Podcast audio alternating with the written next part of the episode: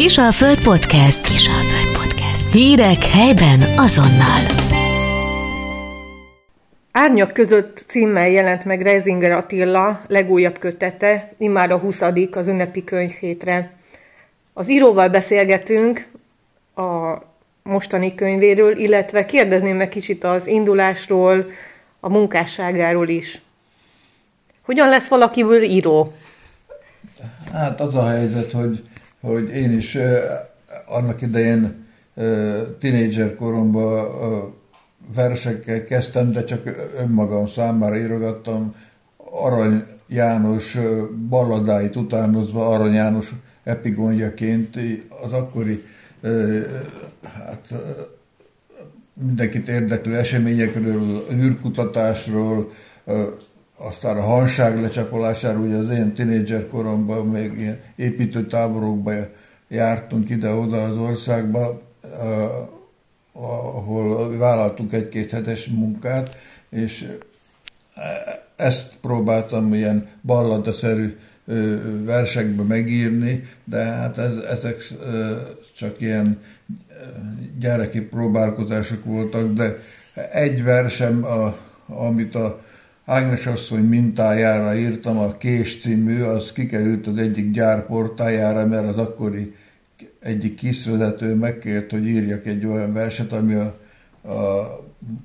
munkavégzés tisztaságára, eredményességére ösztönözne, aztán a Kés című ballada arról szólt, hogy benne a gyárban ilyen fusizó emberek ilyen hulladék anyagból késeket gyártottak, amit aztán a feleségük a piacon értékesített, és ennek egyik késnek a felhasználásával egy, egy tragikus gyilkosság történt, és ez volt akkor balladába foglalva, hát aztán szírógépen valaki e, lemásolta, és akkor a portára kitette, mellette volt egy szögel egy másik papír, hogy találtunk egy kulcsovót, és ez, ez volt az első megjelenésem, ez a 60-as években volt annak idején. Aztán ut- utána hát érdemben csak nem nagyon foglalkoztam ilyesmivel, abba is hagytam egy darabig, aztán csak a hogy, 70... lettek, hogy lettek a versekből prózai művek? Mert több osztálytársam, meg ismerősöm ösztönzött arra, hogy próbáljam leírni a, azt, amiről így beszélgetünk, mert ugye rengeteg történetet ismertem itt családon belül, már akkor is így a szájhagyományon, meg családi visszaemlékezéseken alapuló ilyen háborús, ilyen tört, történelmi vonatkozású dolgok foglalkoztattak, és aztán elkezdtem ilyen rövid novellákat írogatni, és a, a, amit aztán volt ilyen ösztönző lehetőség az akkori Kisalföldben, az akkori egyik nyugalmazott olvasó, olvasó szerkesztő, a Bálint Géza bácsi állandóan kéziratokra üzen címszó alatt kapott egy ilyen szombati számban egy ilyen féloldalas területet a Kisalföldbe, ahol a kezdő emberek versei, meg prózai, én tárcanovella méretben megjelenhettek, és akkor beküldtem kettőt, és akkor nagyon megörült neki, és elkezdett biztatni, hogy, hogy írjam, és akkor Klossandornak, akkor azt hiszem ő volt a főszerkesztője ennek a rovatnak, és ösztönzött arra, hogy írjak, megmondta, hogy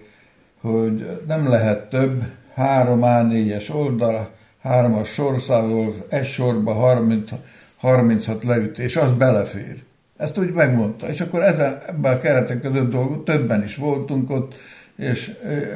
én klubszerűen jártunk össze. Aztán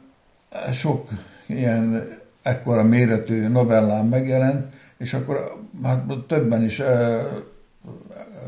elolvasták ezeket a novellákat, és ösztönöztek arra, hogy írjak regényeket is. Aztán próbáltam is írni, el, meg is írtam néhányat, későbben aztán ezeket újraírtam. Milyen de, témákban születtek regények? Csak az ilyen történelmi témákat, de olyan történelmi témákat, ahol az írás a kisemberről szól, mert mindig ragaszkodtam ahhoz, hogy megtörtént eseményt írjak le, amit ugye egy népes családból, különösen anyagi ágról népes családból származom, és rengeteg ember részt vett a, az, az idősek közül az első világháborúban, aztán a másodikban is volt többen is, mind a kettőben, és ők ugye mindig idejöttek hozzánk, mert a dédapám itt volt nálunk, Hegyesalomban, itt is halt meg 1954-ben, és gyerekkoromban ugye ide gyűlt a család össze, ez volt a központ, ahol ő élt, és később is megtartották ezt a szokásukat, aztán azok a régi, idősebb emberek ha megittak két pohárból, utána aztán már ugye a háborúról beszéltek, ugye a múltjukról, mert a fiatalságuk beleesett valamilyen formában mindenképpen ebbe a, a rettenetes 20. századnak ebbe a szakaszába, hát nem kell mondani, első világháború, tanácsköztársaság, gazdasági válság, aztán a, a második világháború, aztán 56, aztán az államosításokkor a, a mindenféle jobboldali üldöztetések, baloldali üldöztetések, a, amiket ugye mindenki ismer abba a korból, történelmből, ha máshonnan nem, és ezek mind szóba kerültek, és valamilyen szinten érintve volt a családunk ebbe, és ezek, amire így emlékeztem, ezeket próbáltam megírni. Aztán elég jól sikerültek is ezek, a, a, ahogy visszaemlékszem, ezek a kéziratok, mert Sőtér István egy bemutató nagyon ösztönzött arra, hogy, hogy adjam, vigyem, juttassam el, ő maga is vitte a magvető kiadóhoz abba az időben, de sajnos nem adták ki, mert ezt csak később tudtuk meg. Az volt az oka, hogy akkor még élt ugye Galgóci Erzsébet, ez a kiváló író, ugye a Vidravas, kinek a törvényes könyvek a alkotója, aki kimerítette a 3T-s kategóriából a tűrt kategóriát, mert ugye erre nem gondoltunk, hogy az akkori mérce szerint három tével jelölték a, irod, a művészeti alkotások, nem csak az irodalmit, tehát a támogatott, tűrt és tiltott. Ez belefért volna az írásaim, belefértek volna a a tűrtbe, csak nem akartak annyi embert abba a tűrt kategóriába föntadani, ő szintén megyei származású ö, alkotó volt, sajnos már nem él, és hát, hát ezért aztán mondták, ilyen ér, olyan ér, meg, meg szóval mindig, mindig antiszemita, kommunista, valamilyen vonalat találtak benne, ami miatt ugye félretették legközelebb, de hát aztán az lett a vége, hogy ezek a kéziratokat, ugye akkor még írógépen, nem voltak fénymásológépek, aztán írógépen írtam, volt, amit a feleségem is segített le gépelni, mert ő kivál, és sokkal jobban gépelt, mint én, mert még nyert is ilyen írógép versenyeket a fiatalon. Aztán az a helyzet, hogy akkor ugye ilyen átütő papíron írtuk, és ezt a horvát, ez Domonkos, a győri Domonkos hogy egy megyei könyvtár igazgatója mindig elmondja ilyen győri könyvszalomba, hogy összekötöztem e- ezeket a kéziratokat, becsomagolva, letudtam a pincébe, betettem egy fiókba, és aztán bár a kis Alföld megjelentette a kis írásaimat. Azok se voltak egy, egyébként ilyen keményebb vagy, vagy agresszív szövegek, mint amik ott megjelentek, de a magvető kiadója az úgy döntött, hogy a Kardos Györgynek hívták, igen, hogy politikai szempontból célszerűbb az, hogy ha, ha nem szaporodnak föl ezek a tűrt kategóriába kerülhető írások, és levittem a pincébe, tehát beraktam, és eszembe, jutott, hogy megnézem, mi van a újságba becsomagolt kézirataimmal, akkor kihúzom a fiókot, és akkor látom, hogy egy gyönyörű egérfészek van benne, a konfliktit rágtak belőle, egér, egérmamba kiugrott, és akkor ott voltak ilyen, ilyen babnagyságú, kicsi aranyos rózsaszín negerek, gyorsan becsuktam meg, ne fázzanak, mi más tehettem volna, aztán ami ugye ezek a nagy regények, ugye aztán ott hát, az enyészet áldozá váltak, de hát azért egy-két oldal megmaradt belőlük, aztán hogy azt követően jött a rendszerváltás, és akkor hát nem váltás, inkább megváltozás a rendszernek, és aztán akkor már meg tudtam jelentetni az írásokat, először a Akkordiánál, meg a Litaranovánál jelentek meg, és akkor ott egy, egy, egy ilyen Kossuth Díjas íróval összefutottunk, többen is voltunk ott, és mondta, hogy hát, hát vidd oda a Magyar Naplóhoz, a Írószövetség hiányoznak onnan a jó prózai művek, és aztán oda is vittem, és akkor még élt Olá János, a, a, a, azóta sajnos elhunyt a, a magvető, a, a, a Magyar Napló főszerkesztője és újra teremtője, mert korábban is volt, de aztán ott is politikai jogokból nem működhetett egy darabig, de aztán ugye az új rendszerben már le, meg tudta szervezni újra, és akkor az lett az Írószövetség kiadója, most is az egyébként a Magyar Napló, és a, a, csak most már más, János Zoltán a főszerkesztője, de Olá János mond, és amikor be akartam neki mutatkozni, akkor mondta, hogy már láttam az írásait, örülök, hogy hozzánk hoztad, mert olyan jó, hogy látni, hogy ezzel a szövegirodalommal megvert világunkba az írás még mindig művészet. Ez, ez úgy megragad bennem ez a mondat, hogy mindig ebbe kapaszkodok bele, ha valahol elakadok, és nem tudok tovább írni, akkor mindig elmond, hát a Olaj János is azt mondta, hát akkor biztos, hogy, hogy jó, azt akkor úgy, úgy egy idő után folytatom a szövegeimet, de szóval ez, sokat segített ez a dicsérő, meg csak a, a, vagy a borító lévő fényképről látott előtte ő, de amikor be, be akarta mutatkozni, akkor már tudta, hogy ki vagyok, megismert így a képről. Aztán, hát az volt aztán, hogy a új, részben újra írtam ezeket a nagy regényeimet, de most már inkább kis regény keretek között, és meg hát persze újakat is közben. Azért van az, hogy, hogy ugye megpróbálok minden évben egy kötetet kiadni, mert hát így közben sok idő eltelt, és aztán most hát ez a árnyak között ez a 20. kötetem még megjelent, de arra ösztönzött, hogy a, a, ez a kötet, hogy azért jelenjen meg, mert ahogy mondtam, évfordulója volt a Doni áttörésnek, a 80 éves éppen a, a most januárban a, ez a szörnyű katasztrófa, ugye a második magyar hadsereg Urivnál óriási veszteségeket szenvedve kénytelen volt hát, megindulni hátrafelé, már a maradványai, mert hatalmas túlerővel ugye át tudták törni azon a rettetes hideg januári hónapban. Tőle jobbra voltak a Fekete-tenger felé a 8. olasz hadsereg,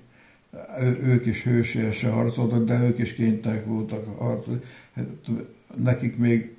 abban a rettenetes mínusz 40 fokos hidegben is még megvoltak a tevéjik is, akkor ugye apám is mondta, hát ő, de ő túlélte de ezt a, a áttörést, de hát ugye az a helyzet, hogy hogy nem tudtak rendesen védekezni, mert ilyen meteorológiai okok miatt, hogy Ugye olyan hó, bárhogyan kiépítették a fedezékeiket, olyan hófúvások voltak, hogy betemette a lövészárkokat, és aztán nem győzték lapáttal, és hát ugye felszínre kerültek. Ez, ez is akadály volt annak, meg hát nem is voltak olyan felszereléseik, ahogy kellett volna, mert a nehéz fegyvereket a németektől akkor nem kapták meg. A, aztán a a, meg hát a, a, a nagy tél, meg a hideg, meg hát a, egyéb, meg hát a túlerő, ugye, mert ugye ahhoz, hogy eredményesen végrehajtson az ember katonaként, akkor azt tudja, hogy legalább négy-ötszörös túlerőre kell, van szükség arra, hogy egy védelmi vonalat áttörjön. Ez, ez most is így van, a, látható ez az ukrán háborúban is. De ez a oroszok ezt meg tudták oldani, és,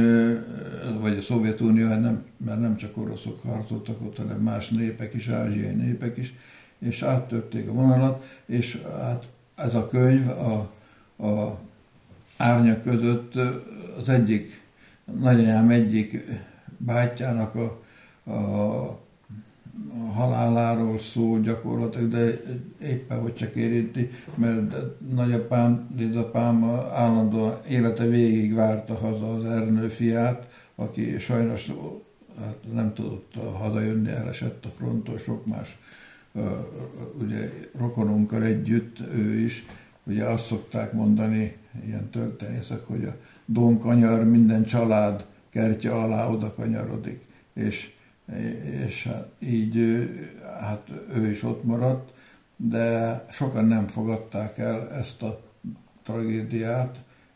mint őse, és végig e, ezt vártam. Most ezt dolgoztam föl ebbe a kis regénybe, ami ennek a kötetnek az alapját képezi, meg van még benne négy novella, ami hasonló,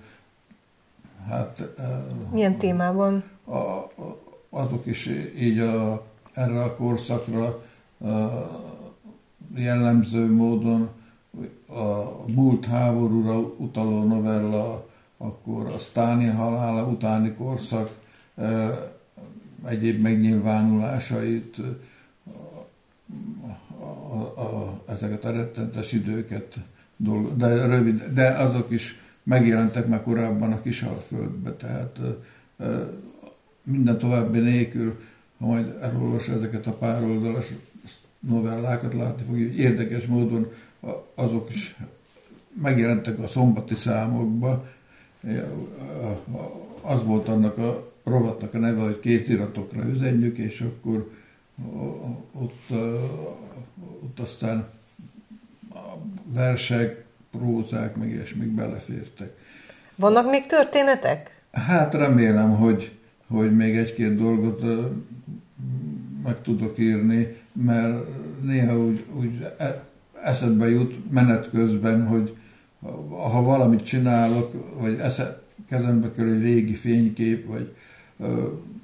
valamilyen tárgy, eszköz, vagy, vagy összefutok egy régi, még élő, idősebb hegyes halmival, amit ugye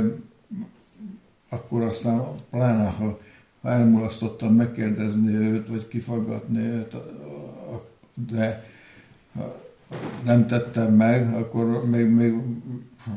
bánt is a dolog, mert ugye olyan, egyre kevesebben vannak, olyan kevés ember él már, aki így hiteles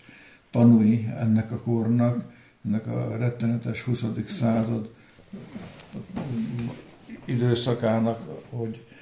ezeket kell írni, mert mindig az a célom, hogy, hogy a kisemberről írjak. Ugye a történelmi regényeknél általában a szerencsésebb dolog, ha én nagy hős tettek, meg ilyesmi, jelenik meg a, általában a klasszikus példákban, ez így szerepel, de én, én a, többször már le is írtam, hogy azok az emberekről írok, akik ugye a sor végén álltak, nem voltak olyan helyzetben, hogy továbbadják a feladatot, mindig meg kellett oldaniuk, még akkor is haza életük árán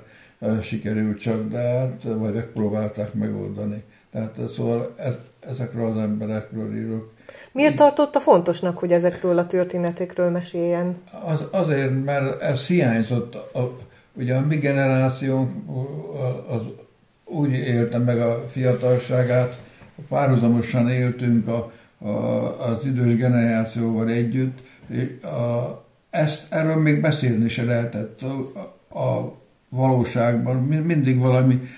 elferdített vagy, vagy kozmetikázott megoldásokba kellett kifejezni ezt a korszakot. Ugye, Mert féltek az emberek erről beszélni. Egyrészt féltek, meg más, másrészt a hatalom ugye úgy, úgy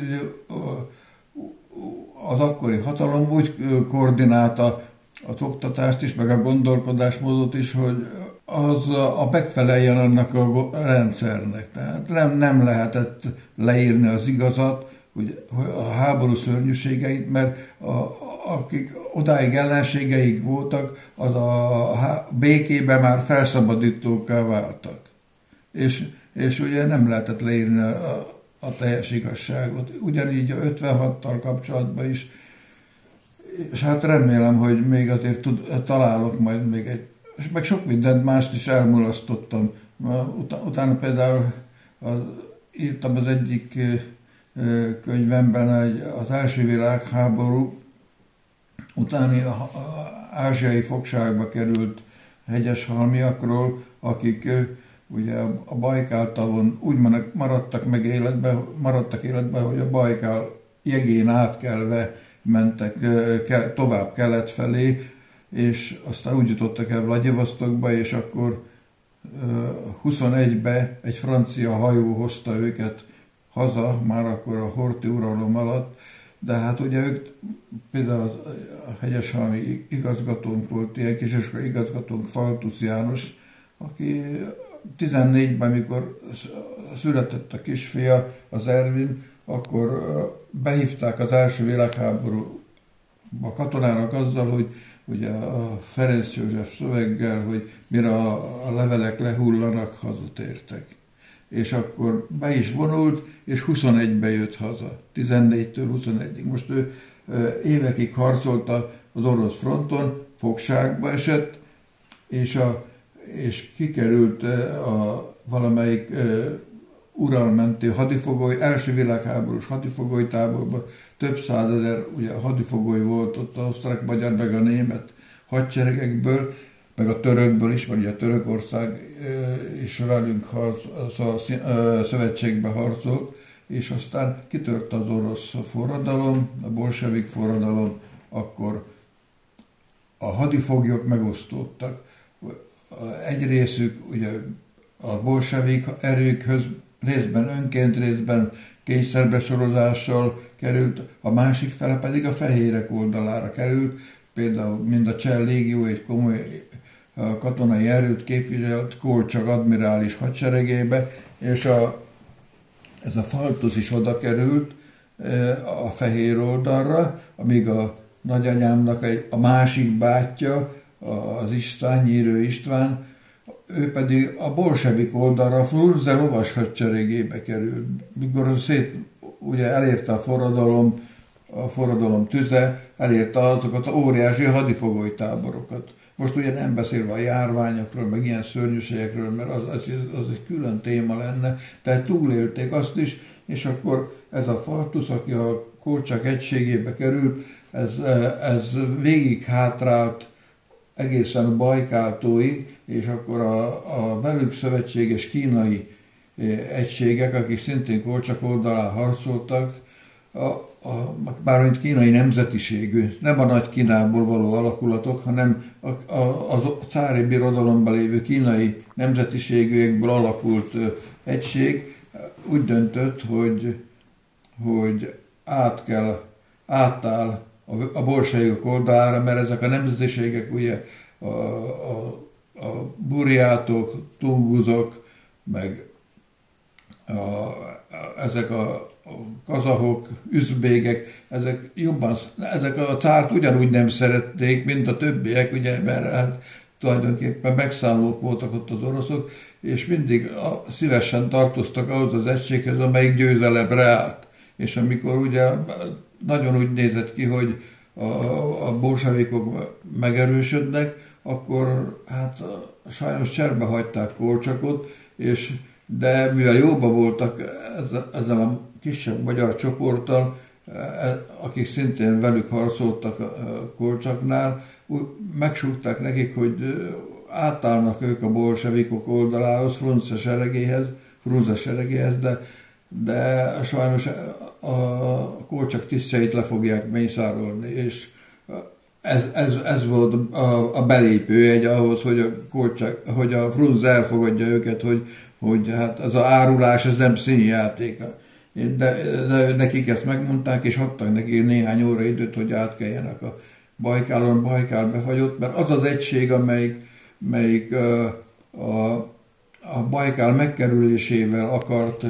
távol-keletre tovább menni Vladinosztok felé, az elérte a be, azt a beömlő folyót, ez még mínusz 40 fokba se e, fagy be, és nem tudtak átkelni rajta, zubogott be a, a befagyott barká jege alá a víz, és a, a meglévő egyszemhidat pedig már borságok megszállták, és, és így ezek ilyen tömeges öngyilkosságot hajtottak végre, mert hát azt, azt a Faltusz elmondta, hogy, hogy nem nagyon volt célszerű meghalni a tunguzok környékén, mert az az igazság, hogy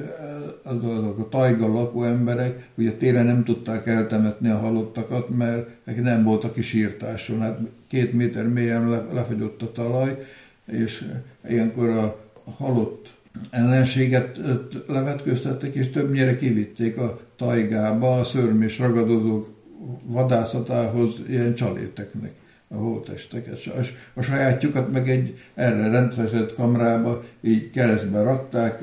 mint a ölfákat, hogy majd mikor fölengedni a tavasszal a, a föld fagya, akkor eltemetik. De tehát az ellenséggel e, ezt a gesztust nem tették meg, és így, hogy ez ne következzen be, hogy ne legyenek a szörm és ragadozók a vadászatához szükséges csapdaanyag, ezért a, a hídról az ellenség szemmel láttára tömeges öngyilkosság követtek, követtek el, a folyóba vetették magukat, és az a sebes folyású rohanó víz, az Angara, Angarának hívják ezt a folyót, az, az ugye hát elvitte őket, és nem lett belőlük, belőlük a szobolynak, meg farkasoknak csali a vadászathoz. Na most ők át, Faltuszék átkeltek négyen a a Bajkánon, és akkor eljutottak a Vladivostokba nehezen, és aztán ott két hét karantén után, aztán 21-ben egy francia hajó, ott japán tisztek segítségével, hát ugye elhozta őket, megkerülték a fél földet, és ugye behozták a Triest, bekötött ki, és ott tudták meg, hogy Triest már gyakorlatilag olasz város. Ugye, és hogy minden megváltozott a világban. Na most a, a másik, a, a Balog Lajos bácsi, aki szinte hegyesbe volt, az meg, ő meg ő azt csinálta, hogy hogy nem tudott már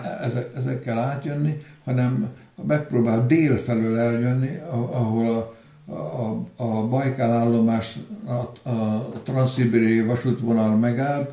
de ott még széttomlott alakulatok között, ahogy vonult, mert életveszélyes volt egyébként ilyen jó minőségű ruhába, meg bakancsba menni, mert, mert a mongol nomád ilyen portyázó alakulatok levadázták őket, mert ez egy óriási értéket képvisel, tehát az a halálos ítélettel fölt egy jó katonaköpeny vagy egy bakancs. És a, őt el, elfogták, de nem azért, mert közben a nagy Kínából mindig jöttek föl rabszolgakereskedők, és akkor 1918-19-ben van. Kimondott a rabszolgavásárok voltak a Bajkáltól délre, és ezektől a mongol nomád pásztoroktól a, ezeket a elfogott európai hadifoglyokat megvásárolták ezek a kínai rabszolgakereskedők, és a, a saját birodalmunkba bevitték. Olyan volt ez a határ, ott a Faltusz elmesélt, hogy megkérdezték tőle, ott az egyik helybelitől, egy burjától, hogy munkástól a vasúton, hogy hol van itt az orosz-mongol határ. Azt mondják, hát látja ott azt a nagy kék hegyet, ott van egy kolostor, ott van egy láma, azt tudja, hogy hol a határ. Ugye, hát ez, ez teljes, semmi, semmi hatalom ott, ott csak a helyi, a helyi nagyságok, és katonai vezetők, meg, meg ilyen törzsi vezetők döntései alapján működött, és szóval őt, őt viszont ő azok mongolok elfogták, és eladták egy kínai rabszolgakereskedőnek, de olyan szerencséje volt, hogy olyan emberhez került, aki mezőgazdasággal foglalkozott, és nem kellett bányába mennie, mert az biztos halállal fölért, de ott mezőgazdaság, és onnan hozták, ott találtak rá ilyen az akkori e, ilyen hadifoglyokat kereső szervezet japán tisztek vezetésével már a, a 20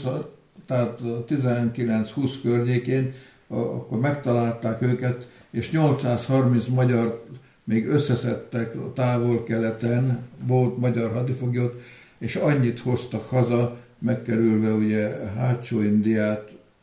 meg Indiát is a Vörös tengeren föl, Szuedi csatorna és a földközi tenger, Adria, és akkor hazahozták 8, az utolsó 830. Tehát a, a többi az, már elfelejtettem a francia hajó nevét, de, de ezt több helyen is utána néztem, ez így volt, és akkor itt a, a Bakonyba egyik településen a, a, a akkori magyar hadseregparancsnok előtt tehát, letették tulajdonképpen a mundért, akkor kaptak leszerelési parancsot. Tehát ők is, mint, mint a Faltusz is 14-be bevonultak, és 21-be lettek civilek. Igen, az valószínű, hogy a, a kedves hallgatók is észlelhetik, hogy mennyire érdekli a történelem, illetve a, a kis emberek története. Viszont a Moson-Magyaróvári földhivatal egykori dolgozójaként tudom, hogy minden fát, bokrot ismeri a térségben. 34 évig dolgoztam a földhivatalban, és így a foglalkozásom miatt elég jól ismerek minden, hát minden utat is e, ismerek, meg kénytelen voltam azon közlekedni, mert hát a, a foglalkozásom miatt e, ilyen földbűrpolitikai, meg, meg egyéb hatósági ellenőrzéseket is kellett végeznünk, a műveltség, mármint a talajműveltség, művelés, meg a hasznosítás tekintetében, Ugye ez akkor a földhivatalnak rendszeres, valószínűleg most is kötelessége, csak most már ugye a technika segítségével ezt műholdról is meg lehet csinálni, csinálják is, akkor volt kollégáim, akik még ott dolgoznak, de akkor ugye fizikailag jelen kellett lenni, mert nem volt ilyen dolog, és a földhivatal terepjárójával jártuk, ezt és jelentéseket kellett készíteni tavasszal, meg ősszel a határszemlékről, meg így, így a ismertségem az az a településeken belül is, meg hát a járás határain belül is szinte minden szintre kiterjedt, és hát valóban ismerem is, és, és a, a hozzá kötődő történeteket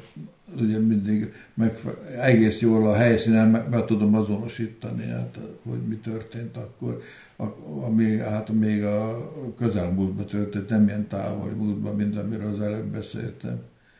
Az utolsó kérdésem pedig az lenne, hogy mi lesz a következő könyve? Gondolkodom egy olyan köteten, amik a következő lesz, hogy a, már régen foglalkoztat ez, itt a hegyeshalmi határövezetben, ugye rengeteg határőr lakott, meg még lakik is, volt határőrök itt a faluba, és ők pedig sok történetet mondtak el nekünk, volt, aki már nem is él, mert korábban volt itt a 60-as években aktív határőr. Egy ilyen témát akarok földolgozni, ami a hegyes halomhoz, mint, mint határközséghez kötődik, ugyanis voltak itt a határőrnek olyan feladataik is, amik nem kimondottan a határőrségre, határőrzésére vonatkoznak, ugye az a helyzet, hogy olyan embereket kimondottan át kellett segíteni a határon, a határőröknek, akik biztonsági okokból nem mehettek még hamis útlevéllel sem, vagy semmilyen támogatásra nem, mert, mert Priuszuk volt az ellenséges, az akkor ellenséges hatóságok előtt, például hírszerzőket, vagy pedig valamilyen ügynököket, akikről már sok mindent tudtak a, mondjuk a nyugati oldalról, azok, azokat nem tudták átcsempészni a tömegközlekedésben vagy repülőgépen, és akkor ez, ez úgy oldották meg, hogy, hogy a, a, megnyitottak egy ilyen egérutat a műszaki záron, a vasfüggönyön, az aknamezőkön keresztül, és akkor ott engem bocsátották át Ausztria területére, aztán ő ott már a maga oldalán elboldogult, de így nem, nem került a vizsgált személyek listájára a határkilépőkön, ezért egy ilyen esetről hallottam, kettőről is hallottam, hogy ezt meg kell, határőrnek feladata volt, Tehát az egyiket megpróbálom majd valahogy valamilyen regény formájában, kisregény formájában, azért kisregény formájában, mert ma már csak kisregényeket írok, az a helyzet, hogy ugye a megváltozott világban a, a, az arra még van ideje az embereknek, hogy azt a kisregényt elolvassák, mert mondjuk egy több száz oldalas kötetet már, már nagyon nehéz, pláne a fiatalokkal elolvastatni, ezt saját családomból tudom, tehát így aztán megmaradok a kisregény méretek mellett, de ezt is megpróbálom így valahogy megoldani ezzel a, azzal a módszerrel, amit most újabban még Sötér István nevezett el, ilyen szimfonikus prózál hívta ő, hogy úgy több fejezetből áll, és a, a legutóbbi kötetemben is az alkotmánynál is három nézőpontból beszél a, a hangja, a, a próza hangja három nézőpontból ugyanarról a témáról. Most itt is megpróbálom, azt hiszem, hogy két nézőpont lesz. Már így gondolkodtam rajta, meg írtam is egy-két sor, de még egyelőre nem tudtam eldönteni, hogy, hogy hogyan oldjam meg, de valószínűleg ez lesz, amit most is fölvázoltam, hogy két nézőpontból fogom megvilágítani azt a drámát, mert az, az sajnos nem, nem úgy alakult, ahogy az a kezdetbe indult, az a átbocsátás ezen az egérúton. Hát majd kiderül, ha sikerül megírnom, hogy mi volt ennek az oka. De az illető, aki elmondta, ugye hegyes halomban élt, ide nősült, itt volt határőr, messziről jött, ez aztán itt maradt a faluba, és elég jó viszonyban voltam vele, és a, amikor ezeket ugye elmondogatta, akkor még nem is, hát meg én sem gondoltam, hogy ez valaha még egy ilyen regény téma is lehet. Jó írást kívánok, és nagyon szépen köszönöm a beszélgetést. Én is köszönöm. Kisalföld Podcast. Hírek helyben azonnal.